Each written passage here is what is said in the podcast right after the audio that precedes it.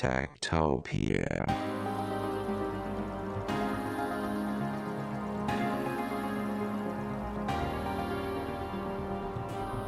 Tektopia er en podcast om mennesker og deres teknologi, udgivet af Ingeniørforeningen IDA i samarbejde med mediehuset Ingeniøren og China Experience, støttet af Innovation Center Danmark, IDA Forsikring og EUT Electronics of Tomorrow.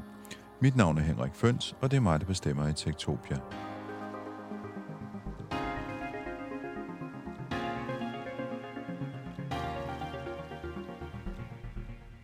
Techtopia. Når NATO's militære øvelser de dukker op i tv-avisen på din tv-skærm for eksempel, så er det jo ofte sådan noget med en masse tanks og kampskibe og kampfly og en masse soldater. Men mens jeg sidder her, så foregår der faktisk en NATO-øvelse i moderne krigsførelse, nemlig cyberkrig. Og den kan man ikke rigtig se, fordi den foregår på en helt anden måde, og centret for den, ja, det er Tallinn i Estland.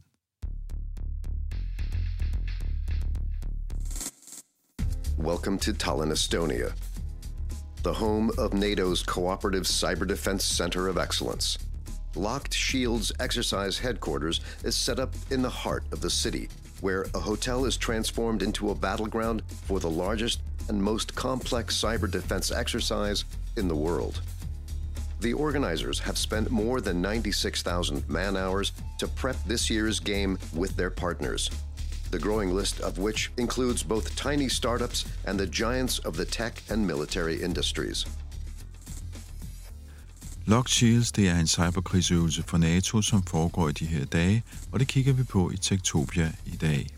It's not important whether you're civilian or military. The only thing that matters is the color of your t shirt. First and foremost, the red team. Their task to stage elaborative and complex cyber attacks against a fictional country. The red team has launched their cyber attacks, and the game is on.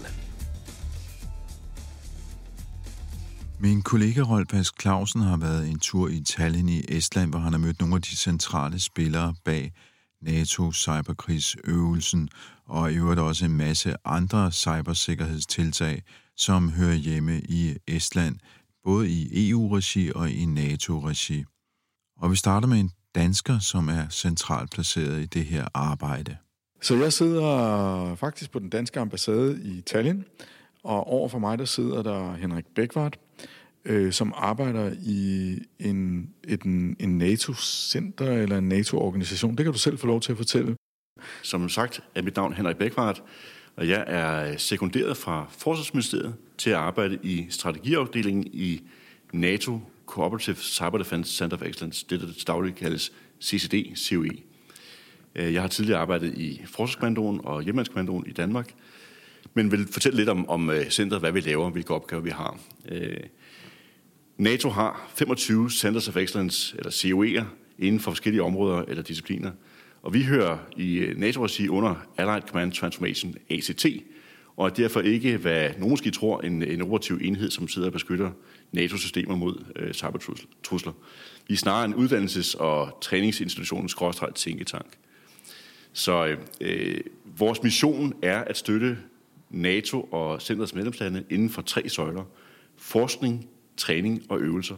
Og det gør vi ud fra en holistisk tilgang ved at levere ekspertise inden for fire fokusområder. Teknologi, strategi, operationer og jura. Så vi får så at sige en øh, 360, 360 graders øh, belysning af, af de emner, vi tager op.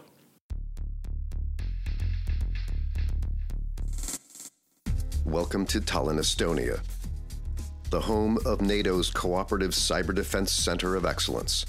Locked Shield's exercise headquarters is set up in the heart of the city.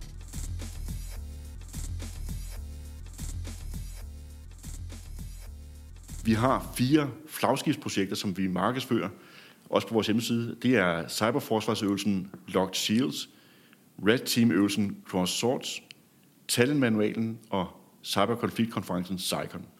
Så dem kan jeg lige øh, dykke ned i hver for sig. Ja, lad os høre om dem. Ja.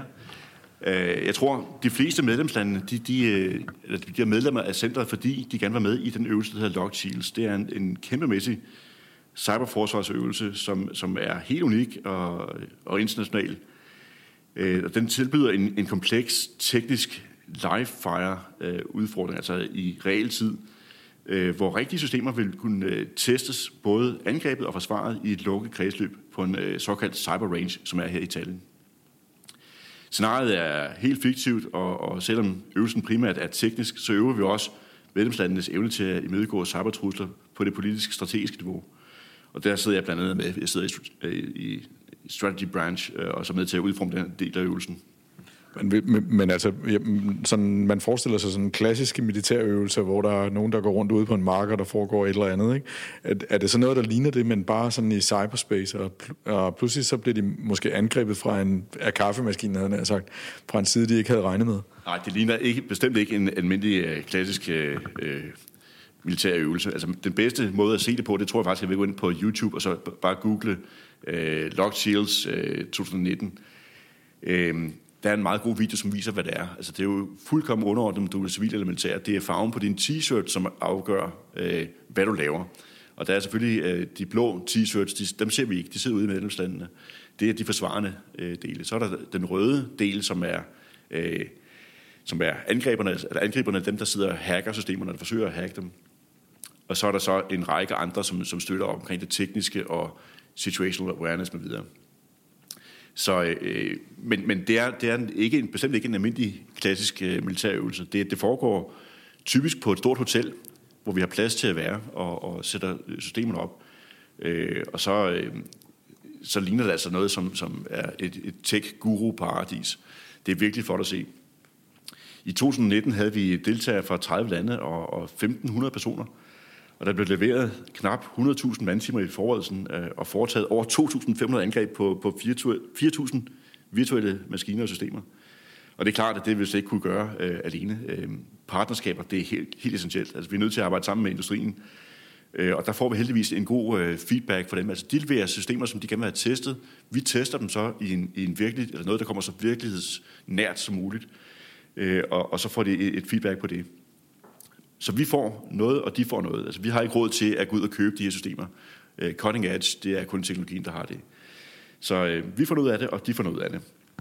Det er, sådan, det er, en, det er alligevel en relativt skarp situation, det her, mellem nogle angriber og nogle forsvarer. Ja, det er et fiktivt scenarie, som måske kan minde lidt om det, som man ser med Enhanced Forward Presence, eller EFP, som man ser her i Baltikum og i Polen, hvor en, en fiktiv ø bliver udsat for en række hackerangreb, og så får nogle, øh, nogle blue teams til at hjælpe sig med at forsvare de netværk og systemer, som de har på øen. Så det er, det er helt fiktivt, men, men virkeligheden er der alligevel. Og man kan sige, øh, at det ligger mig lige på tungen at få spurgt om, hvad skal man sige, hvad er formålet med øvelsen i virkeligheden? Fordi er det, er det sådan en, også en uddannelsesøvelse, eller hvad er det? Altså en, en, en øvelse er mere testning af, eller test af det, man har indøvet tidligere, det man har trænet og, og øvet tidligere. Men det er mulighed for medlemslandene at, at forøge deres cyberforsvar.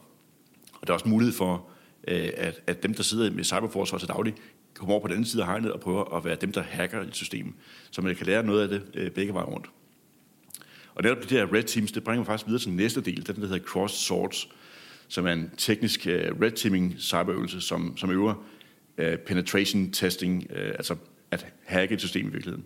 Også det digitale forensics, altså det, det arbejde, der går ind i at se på, hvem har der gjort, øh, hvem har lavet, hvem har foretaget en given handling.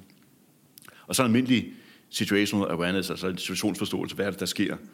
Og formidling af den til, til det taktiske, eller undskyld, til det strategiske øh, niveau.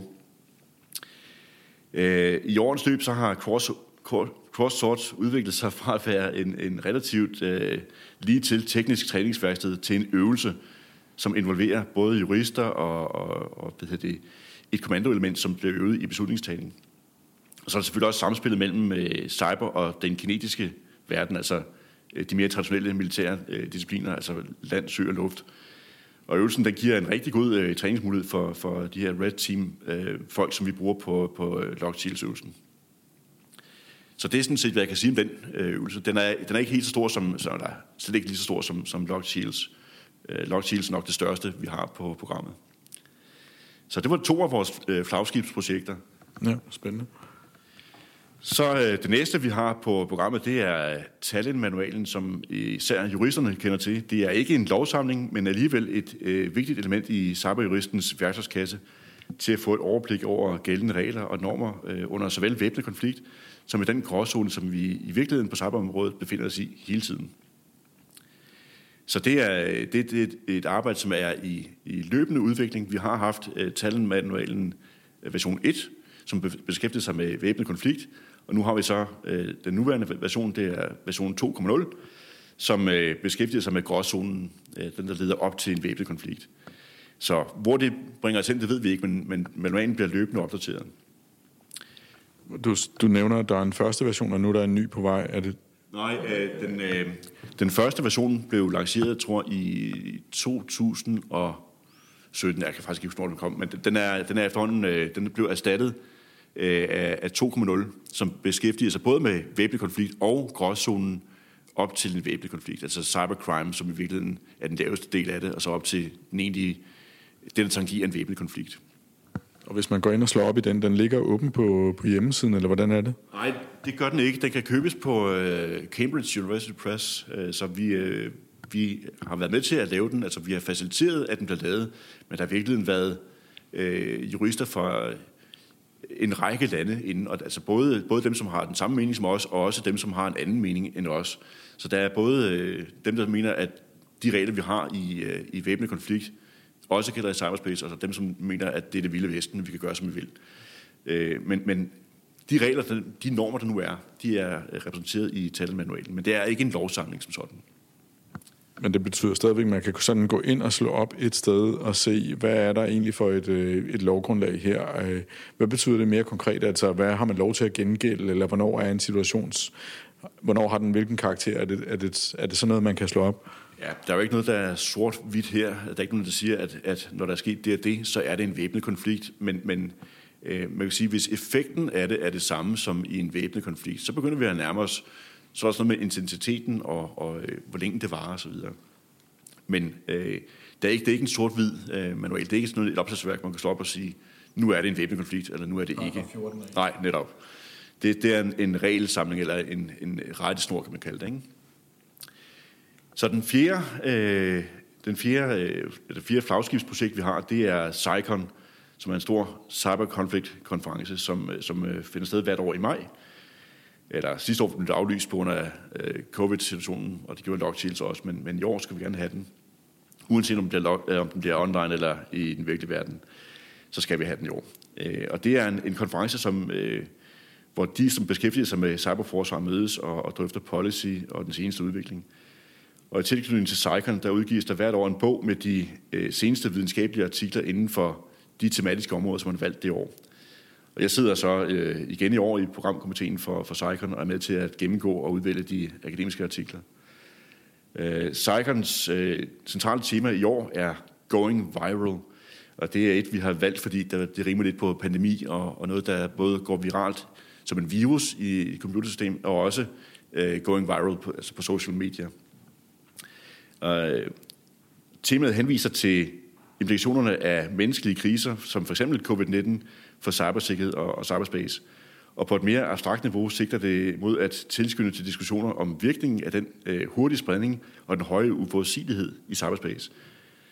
Uanset om det vedrører velkendte trusler som malware eller nye tendenser, så, øh, så, påvirker, så påvirker det cyberspace, og øh, øh det kan fx være informationskampagner.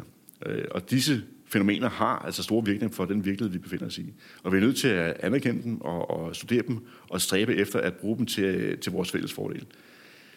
Cycon plejer at have øh, i størrelsesordenen 600 plus øh, deltagere, og en blanding af keynote-indlæg fra, fra øh, professorer og generaler med videre, og til mere specialiserede indlæg fra øh, forfattere, altså Ph.D.-studerende, hvad det nu kan være, om, om øh, emnerne inden for deres øh, artikler. Og det er dem, som vi sidder og udvikler nu, eller udvæk, udvælger øh, nu. Og Cycon den finder sig sted her i, i maj måned, i slutningen af maj måned i år. Altså, man, man, man kan forestille sig noget. Jeg har jo engang deltaget i Cycon faktisk og lyttet til en masse af de her foredrag, og jeg må sige, det var sådan nogle øh, ret, øh, ret specielle diskussioner, der foregik. Så noget med for eksempel, øh, hvornår noget er, hvornår kan vi stole på, at den sandhed, vi ser, at den er sand og hvor længe er den holdbar, så at sige. Øh, det er jo sådan et, et sprog, som er, er, fremmed for almindelige mennesker. Kan du gå ind i det og prøve at belyse nogle af den slags ting? Jamen altså, der er jo emner inden for øh, både strategi og operationer og, og det tekniske. Øh, så der afhænger af, hvilken øh, situation man følger. Men, men øh, øh det tekniske er jo teknisk. Altså, der er jo en løsning, øh, som er mere øh, håndgribelig, kan man sige. Hvorimod det, det øh, strategiske, der kan man diskutere frem og tilbage, hvad er, hvad er en sandhed? Øh, ofte vil man sige, at det, der kommer ud først, det tages som sandhed, uanset om det er rigtigt eller ej. Så det første, der kommer ud på social media eksempelvis, det tror folk på. Når der så kommer en korrektion, som viser, hvad den virkelige sandhed er, så har folk for længst glemt det. Så det er sådan nogle ting, man skal forholde sig til. Ja, der er sådan en, en, en vis, men det, men det tror jeg, i, øh, i militærverdenen, der er det nemmere og, og, og mere operationelt og lettere at forstå sådan det her, den her tog, man opererer i, hvor det ikke, det er ikke alt, vi ved, og vi skal, vi skal nogenlunde den her vej, og vi kan nogenlunde stole på det og det. Men, øh, men øh, øh, med sådan en cyber-tilgang, eller sådan en digital tilgang, der er man jo vant til noget andet, nemlig at data det er noget, vi kan slå op, og så er det faktuelt sådan her. Jamen, det eneste, vi ved, det er, at vi intet ved. Øh, jeg tror, det var Sokrates, der sagde det i gang. Ikke? Så det, det er jo øh, det er en gråzone, man er nødt til at, at prøve at filtrere og se på, hvilke data kan man stole på, og hvilke data kan man ikke stole på. Og der er det, at man har øh, sensorer, som sidder og kigger på, har der nogen inde og pille ved systemerne. Det er sådan den tekniske del af det. Jeg er jo ikke tekniker, men, men det er det, som, som teknikere, der sidder og kigger på. Hvem er inde og kigge på det? Og der kan man jo ofte se, når folk går ind og begynder at pille ved et system. Men så kan der være... Øh, vi har lige set Solar Hacks, øh, Solar Hack øh, hændelsen, hvor den, den, øh, den, øh, de komponenter, vi bruger i vores systemer, hvis de bliver pillet ved, jamen så er det jo svært at sige, hvem har adgang til dem. Hvem kan så ændre dem, uden man kan se det? Så det er noget, vi er nødt til at tage, tage højde for inde i vores supply chain risk management. Men, men som jeg hørte et foredrag, så kan det jo også være sådan noget med, at du har et, du har et digitalt kort over, over en eller anden øh, by. Det vil sige, at du ser noget øh, fysisk på et kort. Men kan du overhovedet regne med, at det kort er rigtigt? Fordi der kan jo være sket noget på det. Øh, der kan også være sket noget fysisk med byen. Øh, så, sådan at et, for eksempel et hus, du regner med, det står på det her gadehjørne, det passer ikke. Det er der slet ikke. Eller det gadehjørne eksisterer simpelthen ikke. Ja, man kan jo altid gå ind og ændre ved, ved de ting, øh, som, som er på et kort, og særligt hvis det er digitalt. Øh, det, er, det er jo øh, virkelig, man er nødt til at forholde sig til. Øh, men igen, det drejer sig om, om cyberforsvar, så man skal gå ind og kigge på, hvad passer. Har man folk på jorden derude, så kan man måske få en verifikation. Øh, det hus, som du omtalte før, det står der altså ikke mere. Så det ved vi så positivt. Ikke?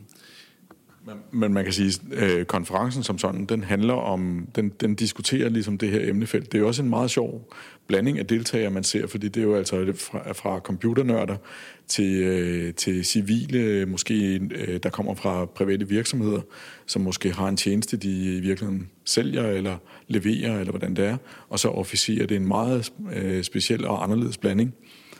Ja, det er rigtigt. Øh, det er også derfor, vi ikke laver konferencen større. Altså vi siger omkring de her 600-650 personer, det er nok. Så har man begyndt at få et mæthedspunkt, øh, hvor man ikke rigtig kan rumme flere øh, mennesker inde og, og fortælle med dem, man gerne vil tale med.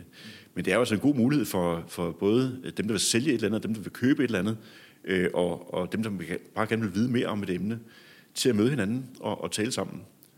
Og, og drøfte ting, som endnu ikke er policy, eller endnu ikke er på, på, øh, på hylden endnu. Øh, og så få det drøftet og se, at det er en vej frem, eller det er noget, vi skal holde os fra. Ja, det fortalte altså Henrik Bækvart, der er specialkonsulent og forsker i CCD-COE strategiafdeling, og det er jo så NATO's Cyber Defense Hub i Tallinn.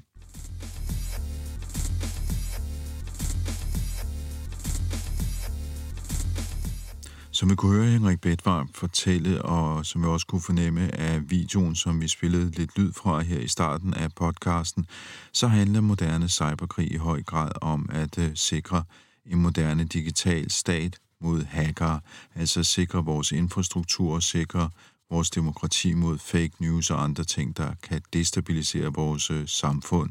Et af de steder, det kigger meget på det, det er i EU's cybernet, hos Estonian Information System Authority, RIA, som beskæftiger sig med national cybersikkerhed med en række partnere.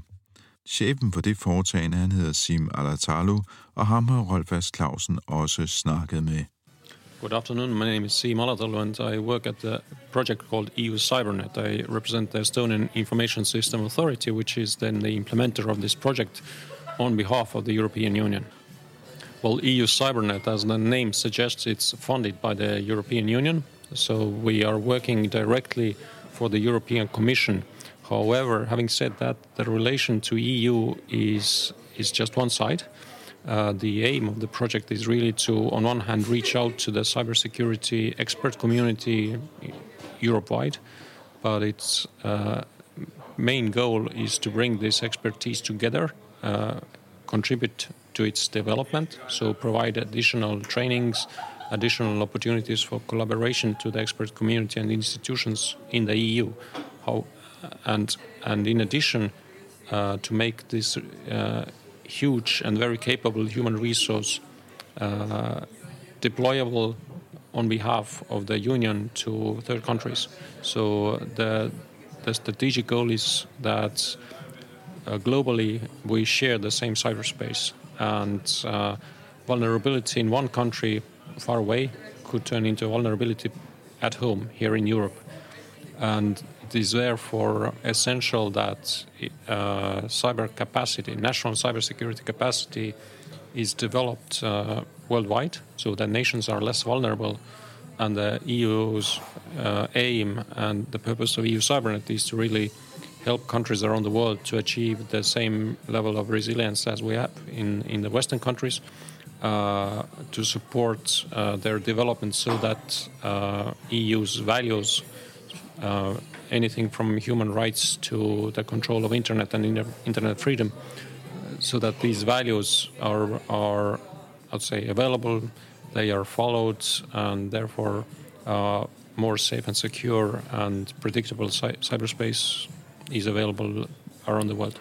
RIA er primært et politisk projekt fra EU's side. I would say the, the overall objective is political because, well, this is how the EU works, uh, setting, setting an objective and then implementing it. The technical uh, part really kicks in in terms of the expertise that the individual experts bring to the network. So the aim is to have at least 500 people from around the EU who represent the different skills uh, that all form part of cybersecurity. So anything from uh, skills in technology, so people who know how the bits and bytes work, uh, all the way to people who know what the law says about cybersecurity and what are the regulations that need to be followed, uh, what are the strategic needs of societies in in enhancing their resilience and and being able to uh, sustain incoming cyber attacks.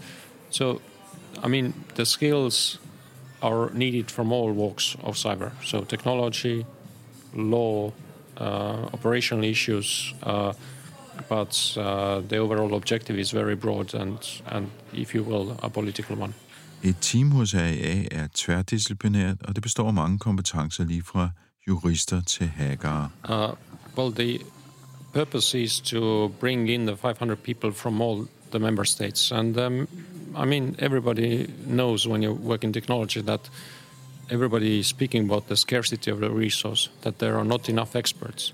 Well, I think it's safe to say that there are enough experts because every every nation is training experts in the universities and vocational training uh, institutions and so on. You just need to find them and you need to motivate them and you need to bring them together. So this is what we're we are to do.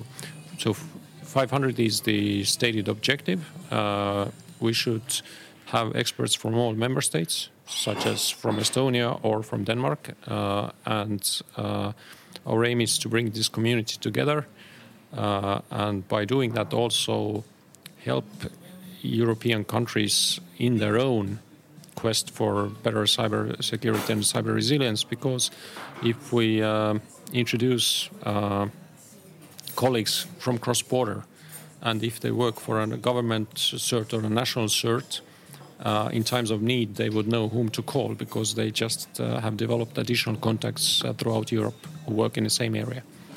But uh, the idea is to have them all are listed in a database, which is uh, run on an online technical platform. And this technical platform is being uh, developed as we speak. Cyberkrigen den kører 24-7 og handler frem for alt om at bryde ind i modstanderens systemer, så den ligner mere kriminel hacking, end den ligner traditionel krig.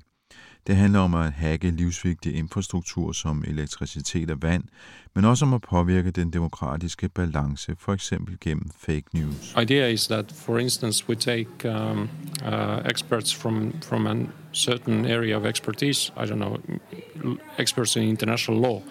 We bring them together. We uh, provide them with uh, expert training uh, or lectures on concrete issues, uh, so that they can develop themselves professionally so they learn new things because I mean everything is in constant development you, and you sometimes just need to update yourself.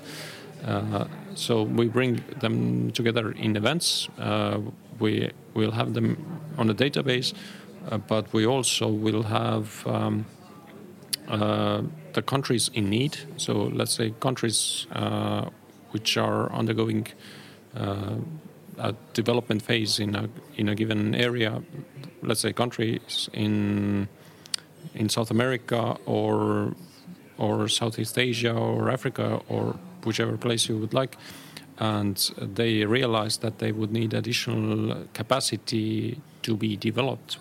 So, for instance, they are undergoing rapid digitalization. Uh, but the cybersecurity part of digitalization is perhaps not as, as well covered. Uh, uh, then they would turn to the European Commission um, or a local EU delegation and highlight what is then the perceived area of assistance they need. And then uh, the European Commission can task us to come up with a mission.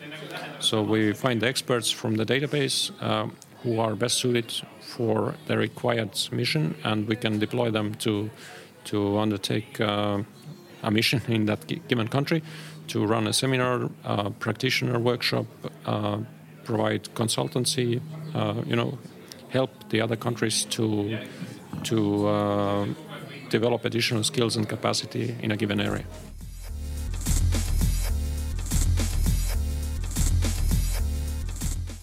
When it comes to to law and fighting cybercrime, well, there is the Budapest Convention, but the Budapest Convention, last time I checked, uh, the number of countries which had actually ratified it, so they're they have taken the obligation to follow certain um, certain path when they deal with cybercrime. Uh, only just you know one third of the global community had signed up to to the convention, and at the same time there are of course countries who oppose to this convention being ratified. And so there's this, uh, I would say, like a global competition between uh, ide- ideas and ideals. Uh, and um, uh, that also determines the, the, the, status of individual countries in the developing world because uh, the maturity, uh, the laws, the, the overall approach to, to how you deal with cyber criminals how you how you catch them, how you enforce the laws, um, how you punish those who are of guilt who are guilty.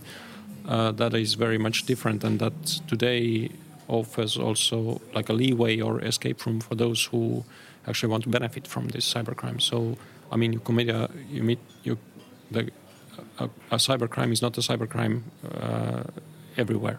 So that's that's a big problem. So you can uh, really pick and choose uh, where you reside and uh, where you hide when you commit something like that.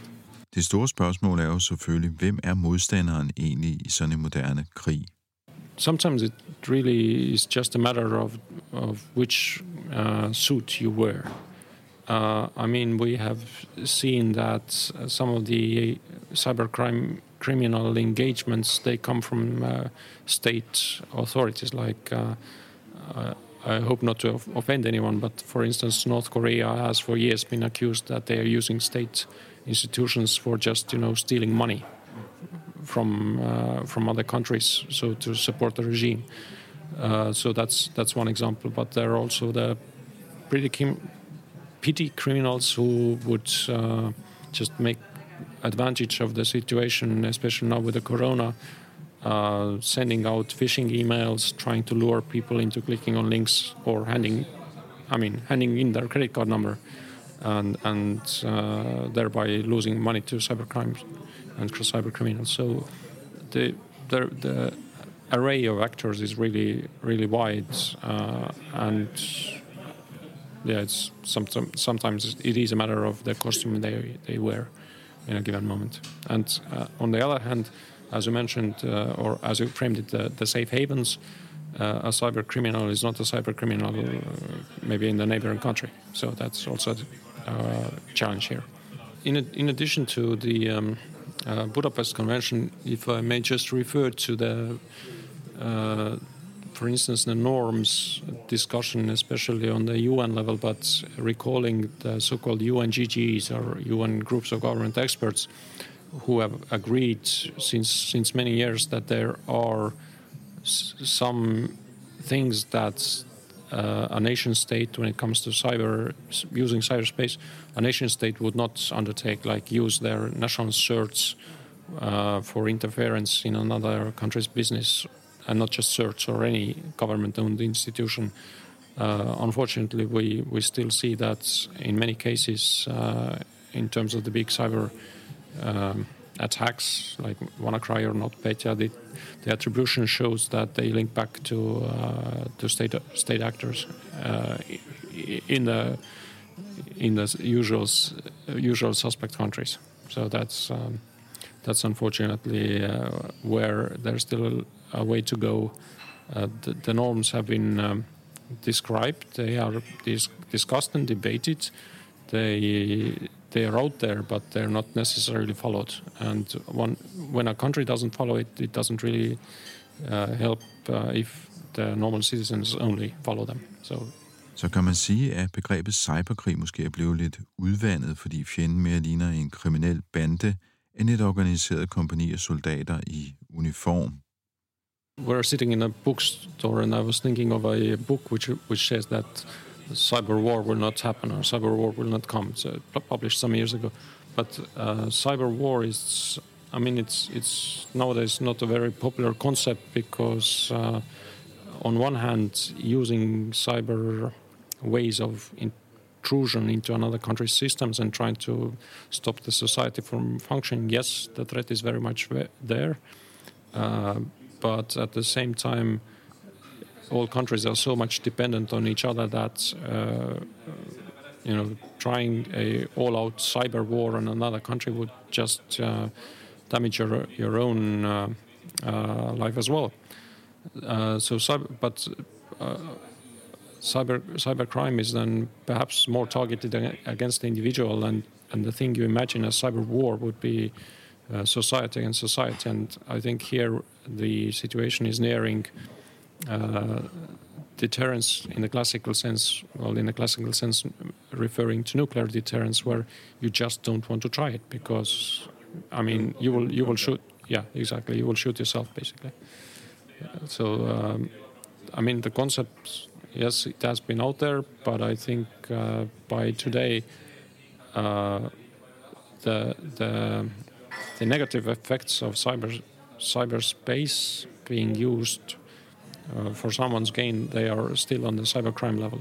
So targeting individual users, trying to stay under the threshold of, uh, for instance, the Article 5 of NATO, uh, trying to stay out of the radar of the law enforcement. So that's, that's where the cyber criminals work best.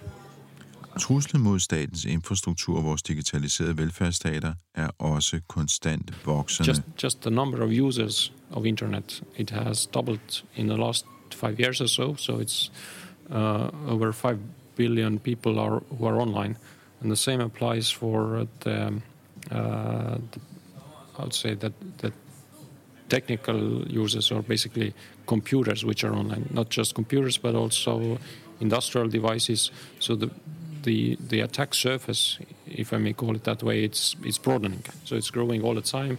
Uh, you you you will find it hard to, or you will find it more difficult constantly to identify where the attack is coming from and and who might be behind that. So more people, more uh, knowledgeable people uh, behind the attacks, a bigger attack surface, uh, and then on the other side, uh, also more knowledgeable and constantly learning defenders. But it's always like a cat and mouse or trying to catch up game. So, uh, unfortunately, the innovation is not on our side all, all, the time. So it's it's about catching up with the innovator, who is uh, trying to make um, or benefit from the from the ubiquity of of internet and and the availability and the potential which is out there in terms of targets as as, as mentioned the, the attack surface and the number of users and platforms online is constantly increasing. Unless you catch the criminal you can you, you can assume that he or she will be back with additional skills. So it's uh, just you know this permanent development and and adding complexity to the equation. But I think also the police and the law enforcement side they are learning at at quick speed. So um, what we see is that cyber has been mainstreamed. Uh, police and uh, and the police have the the required skills uh, when it comes to cybercrime, fighting cybercrime. So uh, police is no no longer just you know classical force with uh, uh, with the traditional methods, but also working against organized crime online is a increasing capability in in the police forces. Det sagde altså Sim Alatalo fra EU's Cybernet Center i uh, Tallinn i Estland.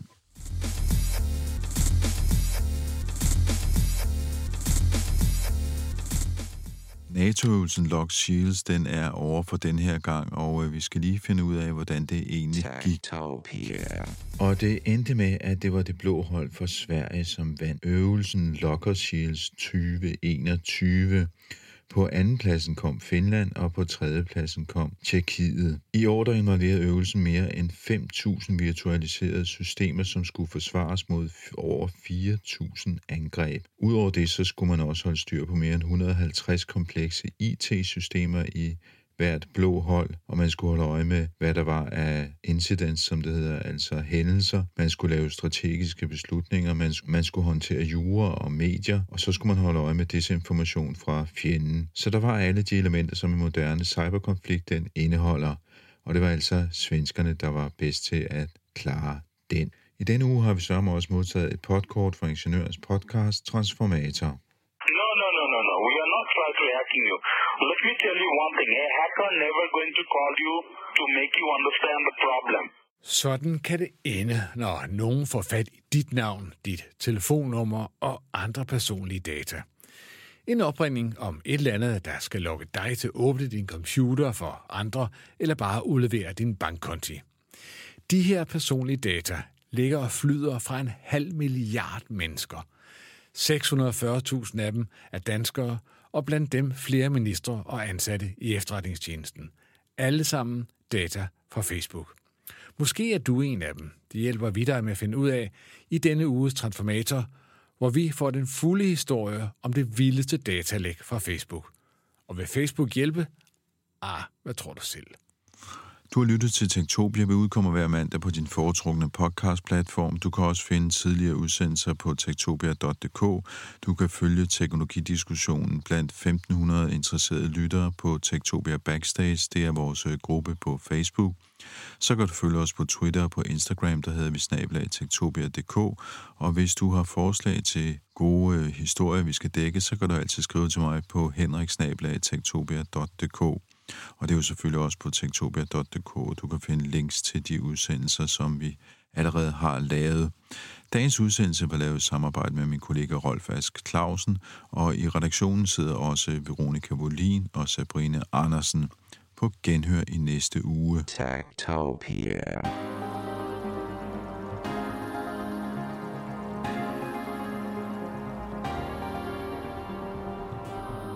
Tektopia er en podcast om mennesker og deres teknologi, udgivet af Ingeniørforeningen IDA i samarbejde med mediehuset Ingeniøren og China Experience, støttet af Innovation Center Danmark, IDA Forsikring og EUT Electronics of Tomorrow. Mit navn er Henrik Føns, og det er mig, der bestemmer i Tektopia.